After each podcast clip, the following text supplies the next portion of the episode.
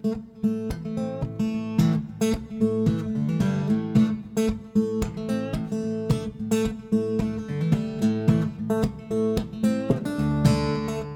WHQR Public Media in Wilmington, North Carolina, this is Coastline.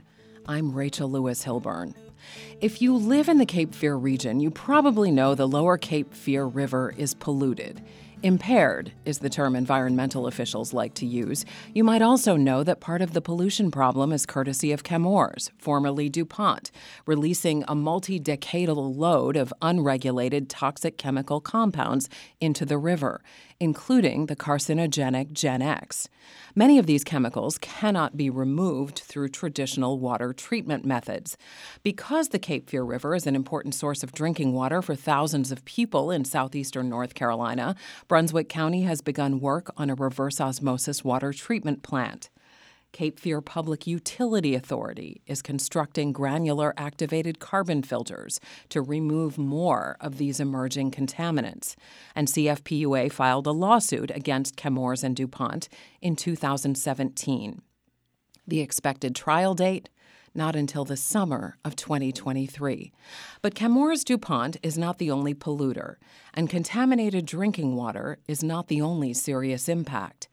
People have fished the lower Cape Fear River for decades. And according to a new study out of Duke University, that fishing is often not just for sport. Duke researchers found that people who catch fish from the Cape Fear River often consume the fish and share it with others. Scientists have also discovered that some of these fish are more contaminated than previously thought and fish consumption advisories have been dangerously outdated. The potential impacts for humans from overconsumption of these fish include neurological damage and cancer. Today, we'll learn about the Duke University study, what it means for you, and how you can make healthier fish choices and prepare your fish to minimize the contaminant load. Joining me now, Dr. Mozhgon Rajaee. She is an assistant professor of public health at Oakland University in Michigan. Professor Rajaee, welcome to Coastline. Thank you. It's great to be here. It's great to have you with us.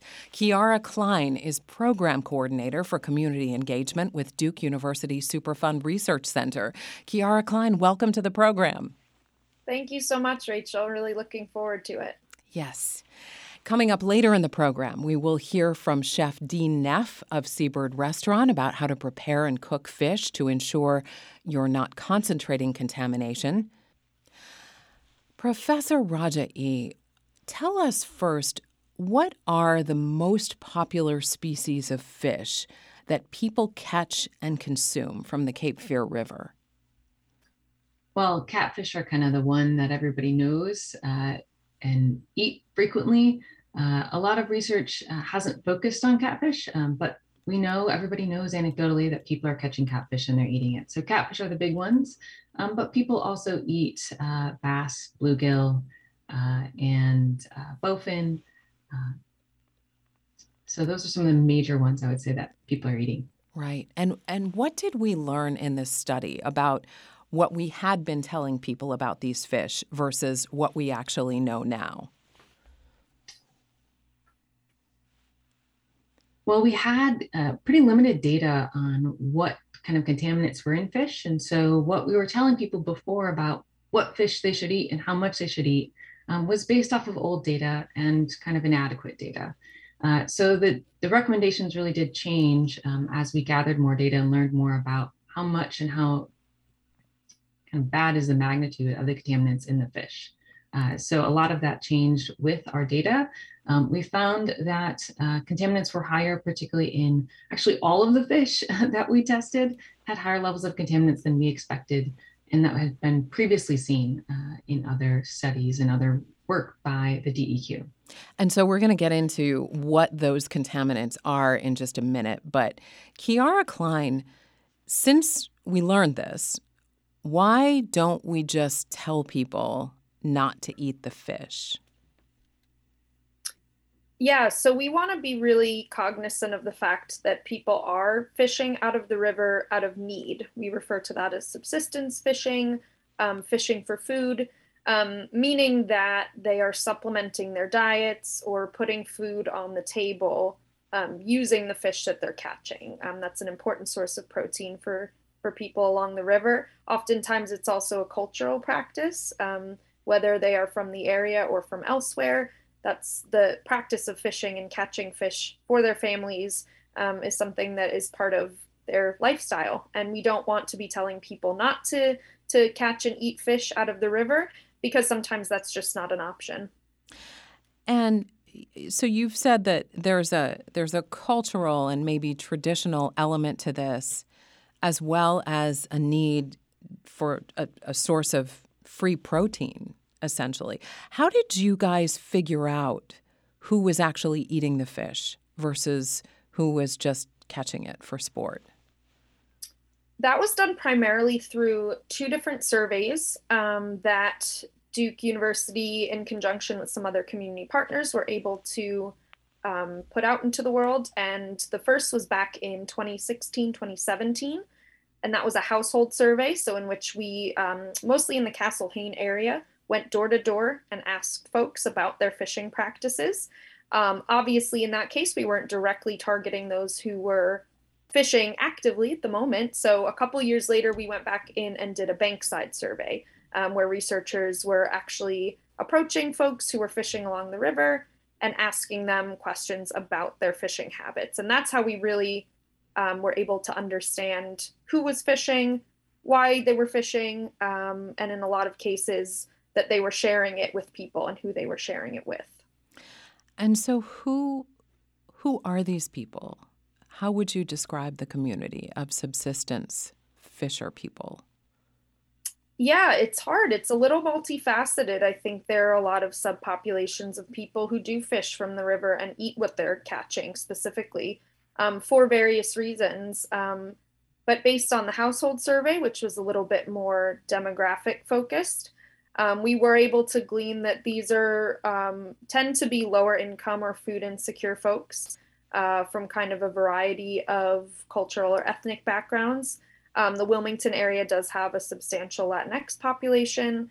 Um, and so uh, we, without getting, without having a tremendous amount of data, we were able to determine that um, there are, yeah, there are quite a few uh, types of folks that would be fishing from the river, but um, a lot of a lot of the food insecure or low income um, people are fishing and eating what they catch. So, in your study then bore out the fact that there is an overlap between communities of color and food insecurity and people fishing Correct. for sustenance. Okay, Correct. and there, yeah. Professor Rajaee, what are the toxic chemicals that you found in the fish tissue? So we specifically were testing for uh, mostly metals. So we tested uh, mercury, arsenic, and chromium. And uh, then we also looked at PCBs and dioxins or polychlorinated biphenyls, that's PCBs, which are organic chemicals. So those are the ones that we focused on. PCBs and dioxins are a lot more expensive, so we only tested for those in a small subset of fish, um, about five different uh, fish that we collected. Whereas for the metals um, and metalloid, which is arsenic, uh, we tested that in 131 fish. Uh, and so some of those you kind of combine into composites. Uh, so we end up having a pretty good sample from five different sites throughout the lower Cape Fear River, um, but specifically for mercury, arsenic, and chromium. How much did those sites vary in terms of was, results? Yeah, we ended up not testing the exact same fish species at every site, partially because, you know, some fish are more brackish water fish, so you're going to find them um, closer to the coast than more inland. Uh, so we did have some variations in which fish we tested. Uh, but when we looked at you know the species that were tested at multiple sites, they were actually pretty similar. There wasn't a lot of variation. We did see some sites, uh, like at Burnt Mill Creek, where the levels were a little bit higher for certain metals um, than others, but overall, not a whole lot of variation um, between the different contaminants and the different sites. And we're going to get more into this, of course, throughout the discussion. But uh, overall, when people consume more of this fish than they should, what are they doing to their health potentially? Yeah, if you're consuming fish at a higher amount than is recommended, it just means you're being exposed to these metals, these contaminants at a greater level. And I should mention, right, even though we just tested for mercury, arsenic, and chromium, there are other potential contaminants that we didn't test for. We did the, the big ones that we knew were likely to be there and we knew posed the most health risk. Uh, so there are potential other contaminants. And the hard part is with some of these contaminants is that you're not going to not going to see any immediate effects likely uh, based on the amount of the metals you're getting in your body from the fish. Uh, the effects can be really small and they're going to be pretty delayed, uh, and you might not even notice them at all. Uh, so it can be quite difficult to measure the impacts, particularly for one person. So you might not see anything, or at least not anything you would ever attribute to the arsenic or the chromium that you're getting from, you know, the catfish you're eating occasionally. Uh, so most people probably aren't going to notice it, but there are health risks that people, if you eat a lot of the fish that have high levels of these contaminants, you're at a greater risk for certain things. You can have GI irritation. Some things like arsenic uh, and chromium are both carcinogenic, which means that they increase your risk of cancer. So any amount of it uh, can can increase that risk. So you want less of it. Uh, you have other both of those as well as mercury that can influence reproductive and cognitive and neurological impacts. And those are the things that are subtle and harder to observe. You're listening to Coastline. We're learning about a new study out of Duke University that examined fish tissue from the Cape Fear River, and we're exploring what that means for you.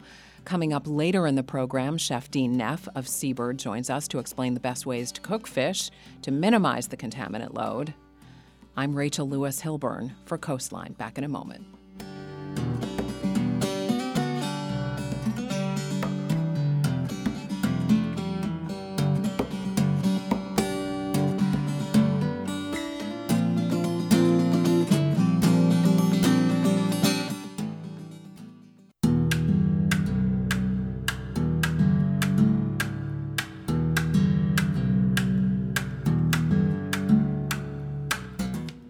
You're listening to Coastline. I'm Rachel Lewis Hilburn.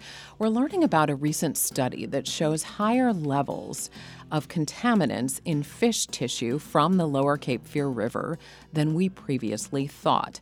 Dr. Mozhgon Rajaee is an assistant professor of public health at Oakland University in Michigan. Kiara Klein is program coordinator for community engagement with Duke University Superfund Research Center.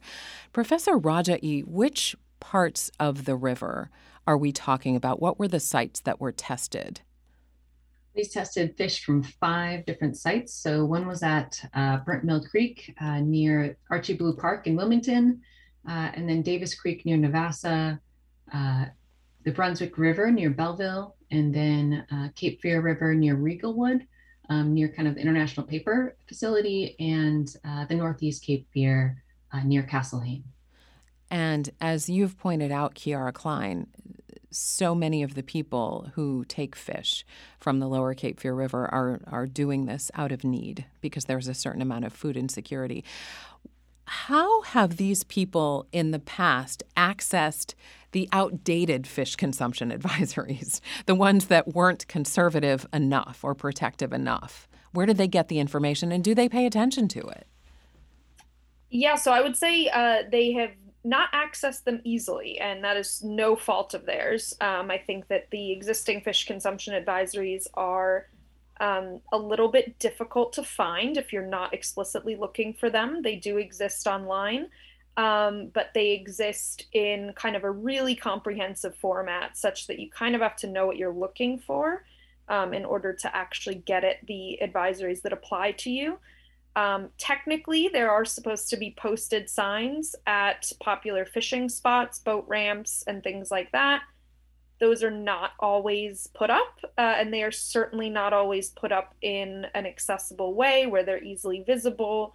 Um, and even then, a lot of the language can be um, a little bit esoteric and sort of over folks' heads. Even if you have a PhD, they can be a little bit difficult to parse out. So I think the short answer is that they are the existing fish consumption advisories, although they are um, useful, they are not easy to access, um, and they certainly are not posted in enough easily accessible places um, for folks to really make use of them. Now, when did you actually have people going out testing the fish? What what year or years did this happen? This was done in uh, the fall of 2020 um, and early, kind of mid uh, 2021. And what do we know about the last time un- until Duke University launched this particular study? When was the last time that fish tissue had been tested for toxins like this?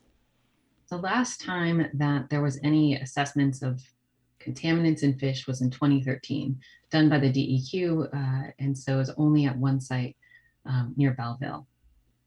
And that was related to Kerr-McGee uh, Superfund site research.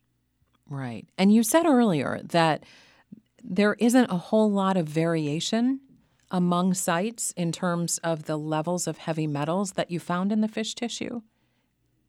Yeah, there is some variation. It's hard because we there were only a couple fish that we sampled at all of the sites, uh, but generally we found pretty consistent results that uh, if a recommendation is that you should only have one of bowfin, let's say per one meal of bowfin per week, that's consistent across all sites. Um, it's not like you can have one at, meal at one site and two at another site. It was consistent across all of the sites.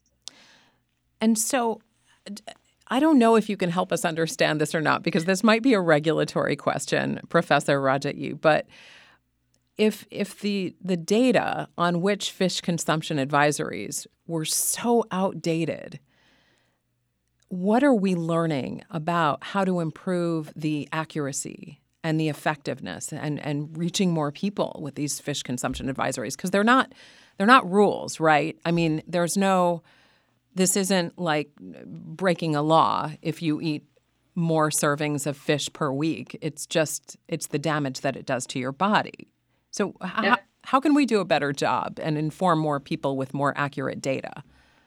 Yeah, I mean you're hitting it right on the head in the sense that you can eat as much fish as you want, uh, and really it's just a risk to yourself. And if you're a woman and you're pregnant, also a risk to your child. But legally, you can do whatever you'd like. Uh, there are a couple things that I think are, are issues with our fish consumption advisories.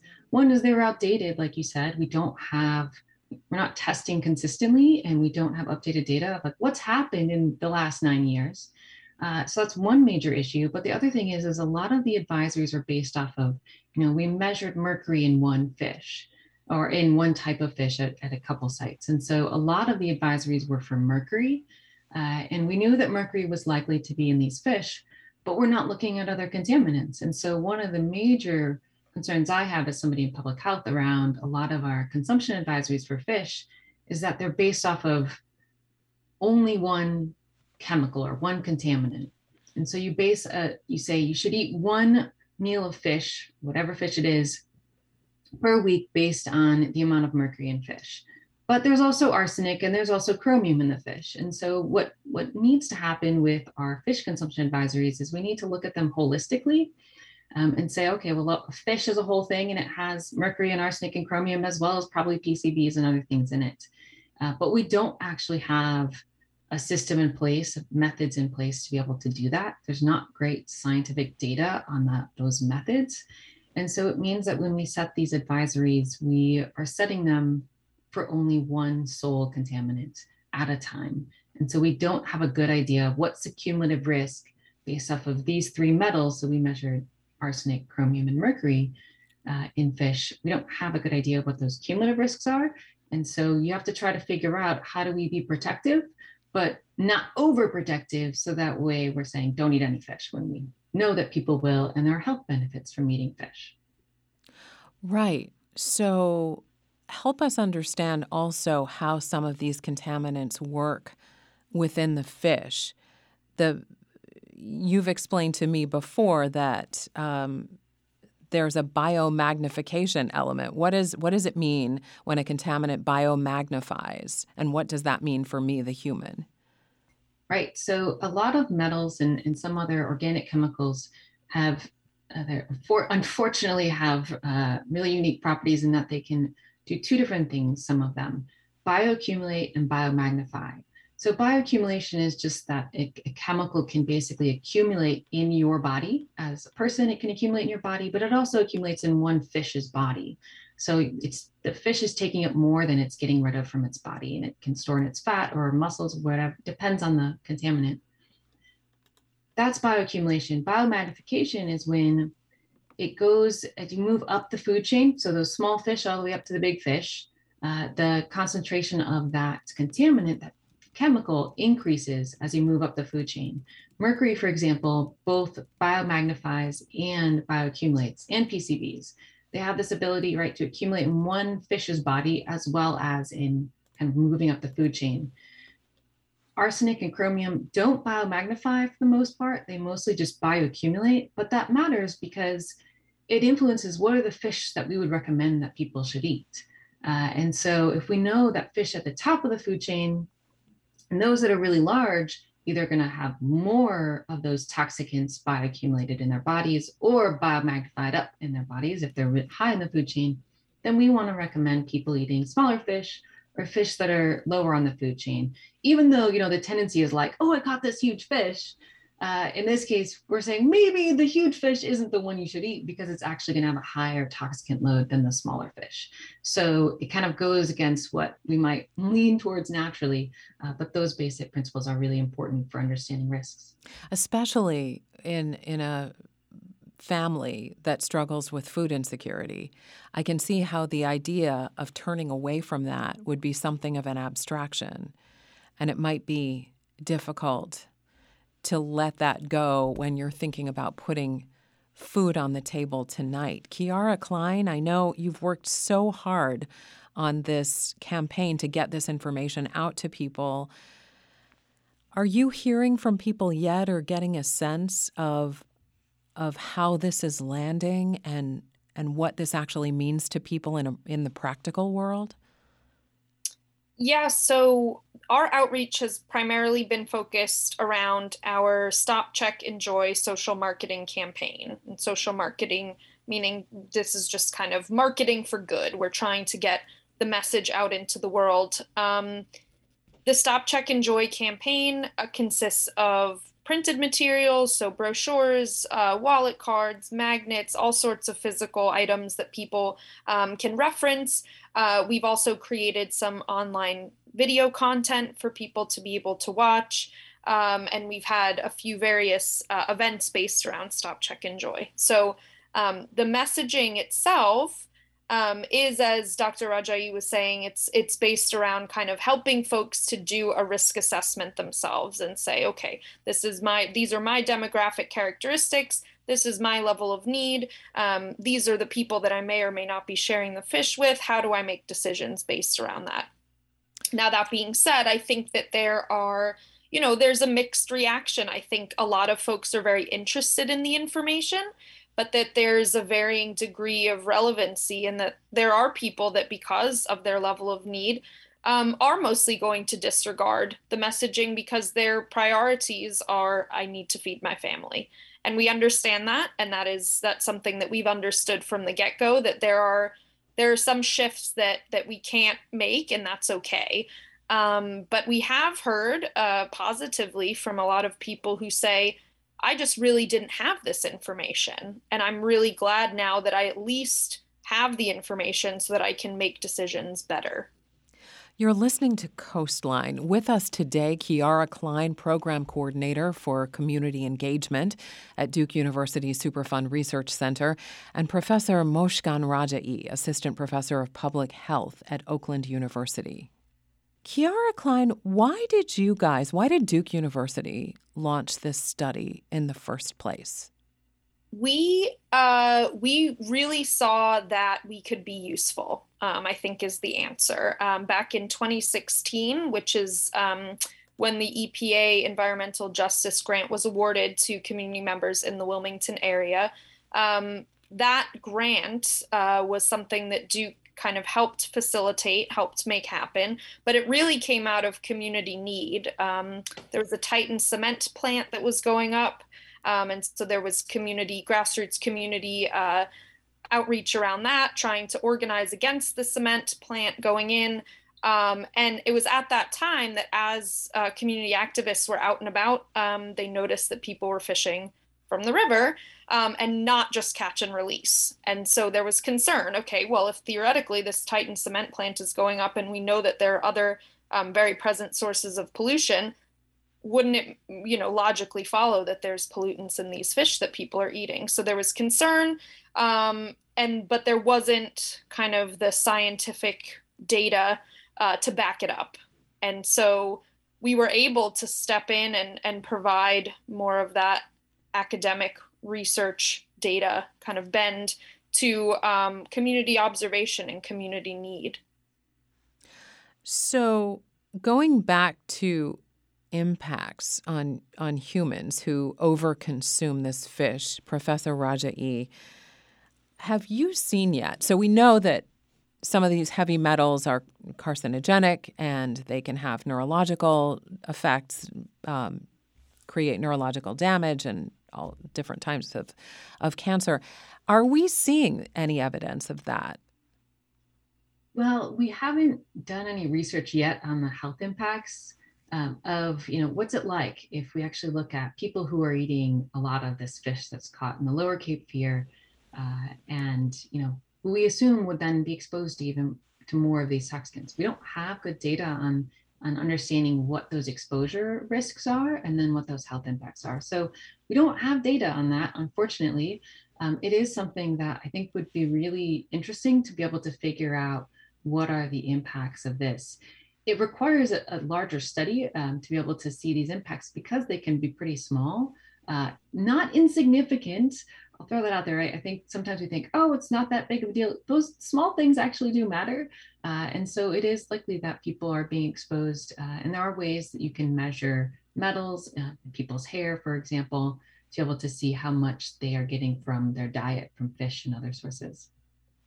Right. So just to circle back, and I realize we're, we're going to post on the website along with this episode all of the resources and the ways people can find, stop, check, and enjoy and, and go through it themselves. But is there kind of an overarching guideline that we could offer to people in ter- like for instance, are there fish from the river that people should absolutely just not be eating at all? Professor Rajaee. Uh, well, bowfin is one that has, at least in the new advisories, um, we found were pretty high uh, in a lot of different contaminants. Uh, and so in that case, the recommendation for, for most people is, is to not really eat bowfin um, or either not eat it or eat it uh, kind of seldomly. Um, so we're not saying don't eat it entirely, um, really because that's not practical. And I know some people are going to, uh, but try to eat it on a limited basis. Uh, what are so the less than once a week? Right. So what what are the safest fish to eat? And we'll get into size and that sort of thing later, but just in terms of mm-hmm. species, if people know what they're catching.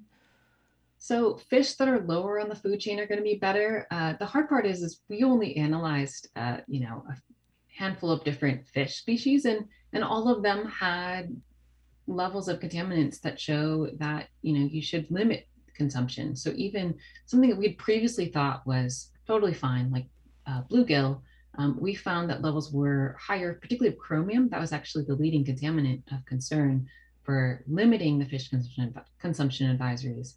And uh, so one of the fish that we thought previously was like, eat, eat a lot of it's totally fine.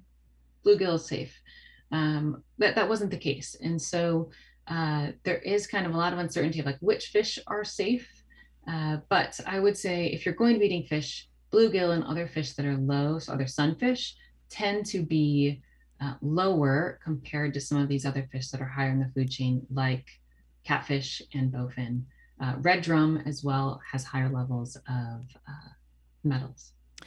So, Kiara Klein, how much does seasonality actually play into levels of contamination?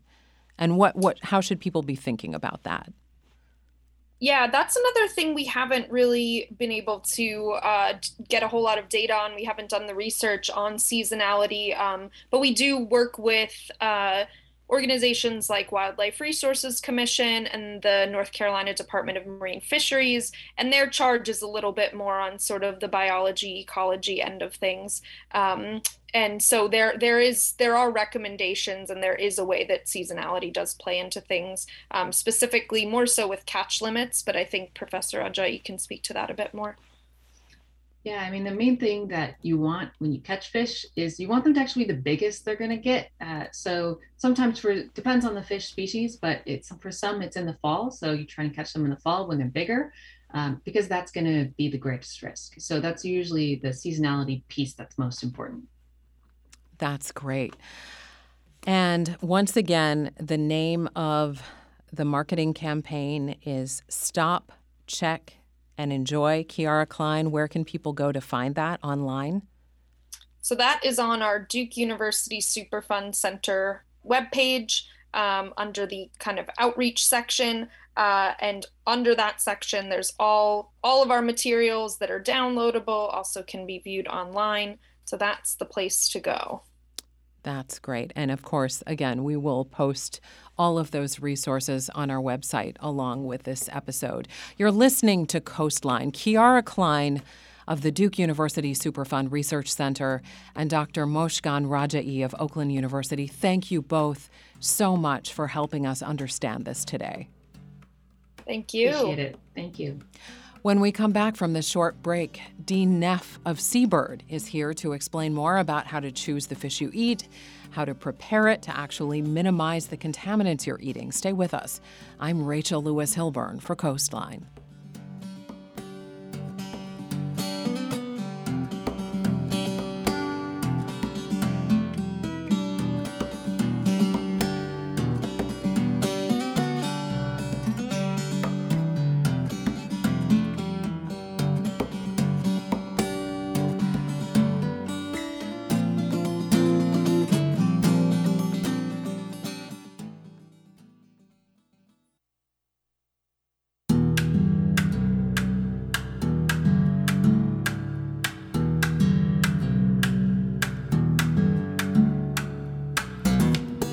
Listening to Coastline. I'm Rachel Lewis Hilburn. We just learned about a new study out of Duke University that shows the fish consumption advisories for the lower Cape Fear River have been dangerously out of date. The study found people are eating fish that are contaminated with high levels of mercury, chromium, and arsenic and we need to do a better job of educating people about the problem and how they can better protect themselves consuming these fish. Joining me now is Dean Neff, chef and owner of Seabird Restaurant in downtown Wilmington. Chef Dean Neff, welcome to Coastline. Thanks for having me. It's great to have you with us. So, you've long been an advocate of healthy food through responsible and sustainable sourcing. And when you learned it, well, tell me how you felt when you first learned about this Duke University fish study and how toxic some of this fish actually is that people are eating. How what did you think and feel? So, you know, I feel like it, it immediately kind of connected me to other moments in my career when, when you learn, you know, the negative impacts of farming, whether it's, you know, shrimp farming and, you know, in ways that are not using filtered water or, um, you know, things that are, are harming the, the environment in certain ways. I feel like a lot of times there there can be in in a lot of those situations there's an opportunity to actually not only kind of change the way things are done, but to also kind of be more intentional about the ingredients that you know, as a chef at least, that that you use. And um, for me, though, this is it's a little bit different with this one, with this campaign, and I feel like, you know, being a, a, community restaurant and working with so many people in the community to source ingredients and to you know and food being the main component of what we do i feel like this is something that we really need to continue to see through because it's such a valuable resource for the community. And um, you know seafood is a really complicated issue and you know whether it's it's very local it's seasonal um, you know pollution and, and other things play into it in different areas. It's very location specific, and um, it also as we learned in the first segment, it takes time to really gather all the data um, in order to understand it all. And so, you know, there there are resources like the Monterey Bay Aquarium, which we use in trying to source fish at the restaurant, and you know, using that as a resource is super helpful for us because it allows us to kind of at a quick, quick glance to see if the fish that we're sourcing is is okay to source and to serve people. On a local level, obviously that can be a lot more challenging to kind of figure out. And so, you know, to me, this the Stop Check Enjoy campaign is so important because I really want it to continue on and, and to continue to learn uh, more information about what's going on and to get the information out to everyone in the community. Um, so, you know, it's so interesting to me because you, I mean, you're coming at this as a chef and a restaurant owner and thinking about what you put on the plates in your restaurant. And of course, that matters to you, and it always has. But you're also very concerned, just as a member of this community, about the people who maybe can't afford to come to your restaurant, but who are going to the banks of the lower Cape Fear River and, and consuming these fish. And when I asked you in our phone conversation about why you were so passionate about this, because some people are going to listen to this and think, that really sucks that the lower Cape Fear River is so polluted. And I hope they get that drinking water situation figured out quickly. In the meantime, I've installed whole house reverse osmosis. So I'm covered but they're going to think, I'm glad I don't eat fish from the Cape Fear River. Just won't even do that, won't even take the risk. But for you, you, you see it a little differently. I mean, you think that person who can afford the whole house reverse osmosis system and who isn't eating the fish from the Cape Fear River, this is still their problem. Why? Uh, absolutely, it's it's a it's a bigger problem, and it's easy again because it's a complicated sub you know, complicated subject matter. It's really hard to to know you know or to think about it in in the way that kind of well you know we've been doing this for about two years, and I, I think that you know this is an environmental you know it, one it's it's people in our community, and you know that's the most important reason that we should be concerned. Um, it's also you know, in our environment, and and it's kind of shining a light on what's going on, and hopefully bringing awareness so that the you know entire community can can get behind this and make change. I mean, it's important for our future. Um, this is our home, and so it's you know it's the people in our community, it's the the water coming out of our faucets, and um, if we just continue to turn away and, and not you know deal with it and learn more about it and follow through with it, I'm I'm just concerned that you know it's gonna it'll get worse. Yeah. So so you said you've been involved with this whole project, Stop, Check, and Enjoy, for a couple of years now, and you've learned a lot yourself just about how to choose fish, how to prepare fish. So tell us first of all what kind of fish you would choose if it was coming from the lower Cape Fear River? It's a good question, and you know, if if you know, sunfish is definitely one of those. I think that in wrapping your head around the issue on a community level, um, you know, basically being close to these contamination sources is, is definitely a problem. This is also kind of primarily a freshwater problem um, with seafood, and so if you're able to fish in salt water. Um, if you're able, you know, if there if there's a way to do that, I feel like that also minimizes the risk. Um, so when we're choosing fish, when when going to far or you know seafood markets like Seaview Crab Company, looking to see what they have, um, I typically you know will one look to see if it's freshwater or brackish water fish, and then also looking you know to see where it's from, obviously, and then there's this issue of the bioaccumulation and biomagnification, and that's kind of for the larger fish as well. And so um, there's a lot of things to consider, but I think if we think about it in terms of those three things, it can be helpful. As far as you know, which fish to choose from the Cape Fear River, again, that is the answer to that is is complicated because there there is this sort of portion size per week recommendation and I also feel like we're still very early on in the in the research, and so I feel like that's kind of best you know to, to look at the Stop Check Enjoy campaign to to see which fish you know they're recommending and how many servings per week.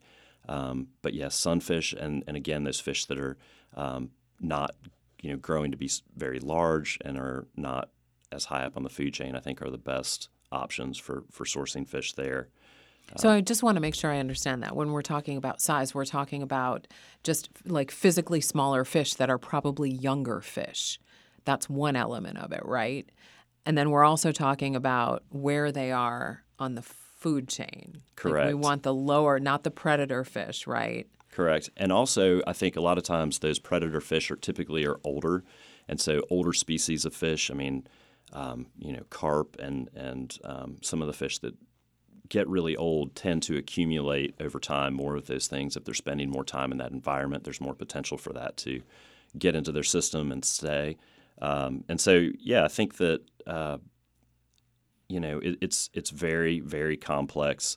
Um, but again, when I actually called Kiara and it kind of dawned on me, I'm like, so this really is kind of a fresh and brackish water issue, and so I think that's kind of the, you know when you need to be on high alert and really paying attention to the the weekly requirements of portion sizes is when you're you're consuming fish from that fresh and brackish water specifically. And so a lot of people who do take fish out of the Cape Fear River and cook and eat them, a lot of those people are frying them because a lot of these fish are, I mean, is it fair to say, Dean, they're kind of fishy? I'm not offending anybody with that, right?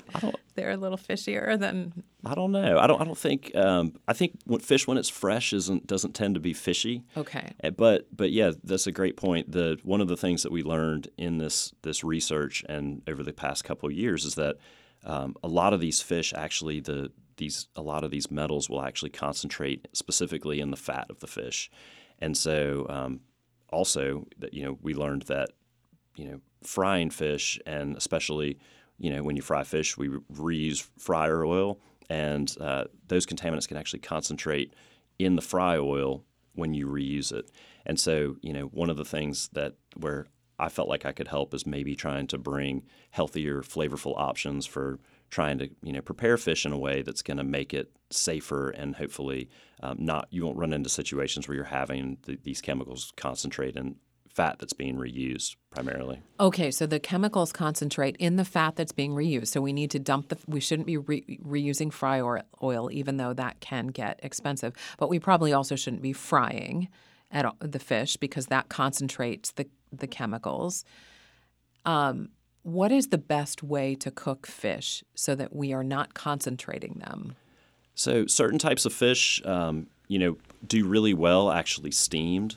Um, you know, steaming, kind of cooking like a stew or a low country boil, and uh, putting fish into a pot like right before it finishes and covering it and simmering it um, at the, you know, we're, we're going to be doing a uh, smoked mullet tomato stew, um, and so that dish, you know, taking mullet is, is a great option, I think, because it is one of those smaller fish, and um, something that's kind of interesting that I've I've always that's drawn me to cooking, and it's especially relevant to seafood, is that you know, as we w- when I was younger, you know, there were certain fish that you know were were considered to be like the the higher end fish that were served in in restaurants, and then throughout my career, I've noticed that these other fish that you know weren't typically as ex- as expensive or sought after are now becoming those fish that are because of this these conversations that continue around you know fish and and people learning how to prepare fish.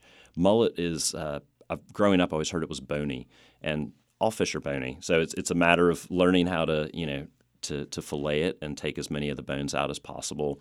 Um, mullet also does really well uh, when you smoke it, and so that can you know impart a lot of great flavor.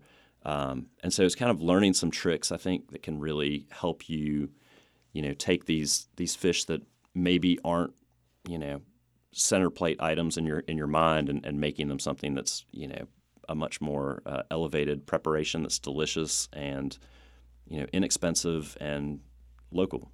So, again, if the contaminants tend to concentrate in the fat, we also want to clean and butcher the fish in a way that removes as much of that as, as we can. What's the can you talk a little bit about Yeah, how to do that? Absolutely. Um, obviously, there are different different types of fish carry different amounts of, of fat, just uh, intermuscular fat. But for the you know kind of in a general way of, of talking about it, most of the fat ends up in the belly of the fish, and so um, it can also be a really flavorful cut. But you know, especially when dealing with fish that are possibly you know at risk for being contaminated, it's a really good idea to to cut off the belly fat and discard it. Um, that's that's kind of primarily where most of the the fat builds up in fish, and when you're filleting it, it's really easy to kind of just snip it off and, and get rid of it. Okay, in the belly fat. Now, we've talked a lot today about where some of these fish in the lower Cape Fear River were tested. We know where they were caught and tested, and there were five sites. And we've also talked about how little we really understand. Like, this is just the beginning of this new research, and hopefully it continues. As a restaurant owner, do you ever get concerned about fish migration and are fish that maybe were caught out in the ocean, fish that could have migrated from the lower Cape Fear River? How do you think about that? I mean, you know, we we definitely um, kind of work with you know what we know. I think you know using a lot of fish that are from you know further out. We do use speckled trout sometimes, and speckled trout is is kind of more. Um, it's near the ocean. I don't. I think they're I don't know. We, we try to steer clear of the fish that, that basically make their way into brackish water. Um, striped bass tend to do that. So, you know, but that's kind of the, the point of this campaign is that we really want to kind of hopefully we can keep this going and we keep momentum behind this study uh, and and continue to update everything as we go because I mean you know it's it's all about awareness and um, in a restaurant being in a restaurant it's like you know there are you have to hope that you you change every day based on the things that you know and learn. Right now, we don't know of any um, any issues of, of these other species migrating, but we do know, you know, we have this list that's pretty comprehensive of fish that we should avoid, and we we you know try to do that as best we can. So you mentioned steaming, smoking. You mentioned uh, tomato mullet stew that you're going to be trying out we have about a minute left. What for those of us who aren't chefs, award-winning chefs, uh, d- give us something simple. Like what's what's the the best way to to cook a mullet? I think that you know it, it depends on the fish, and I think you know if if we're using um, you know mullet or or you know you can see lots of cobia at the at the fish markets as well. Um, those are kind of more resilient fish, and they do well just steamed. You know, like cooking sort of a low country boil, uh, making what kind of is called a sofrito. It's an aromatic vegetable um, blend, and you kind of cook it down slowly. The the goal of that is that actually infuses a lot of flavor into broths, and so we kind of make a broth using sofrito. Um, clam juice can be the base, and then lightly steaming topping that off to finish and then finishing it with fresh herbs once the fish has been cooked all the way through, I think is a really super flavorful way to cook things and to take kind of a healthier take on, on fish and frying fish. Oh, that sounds so good. That is this edition of Coastline. Dean Neff of Seabird Restaurant, thank you so much for Thanks being for with us. Me. Thank you. Thanks also to Duke University's Kiara Klein and Oakland University's Dr. Mozhgon Rajaee.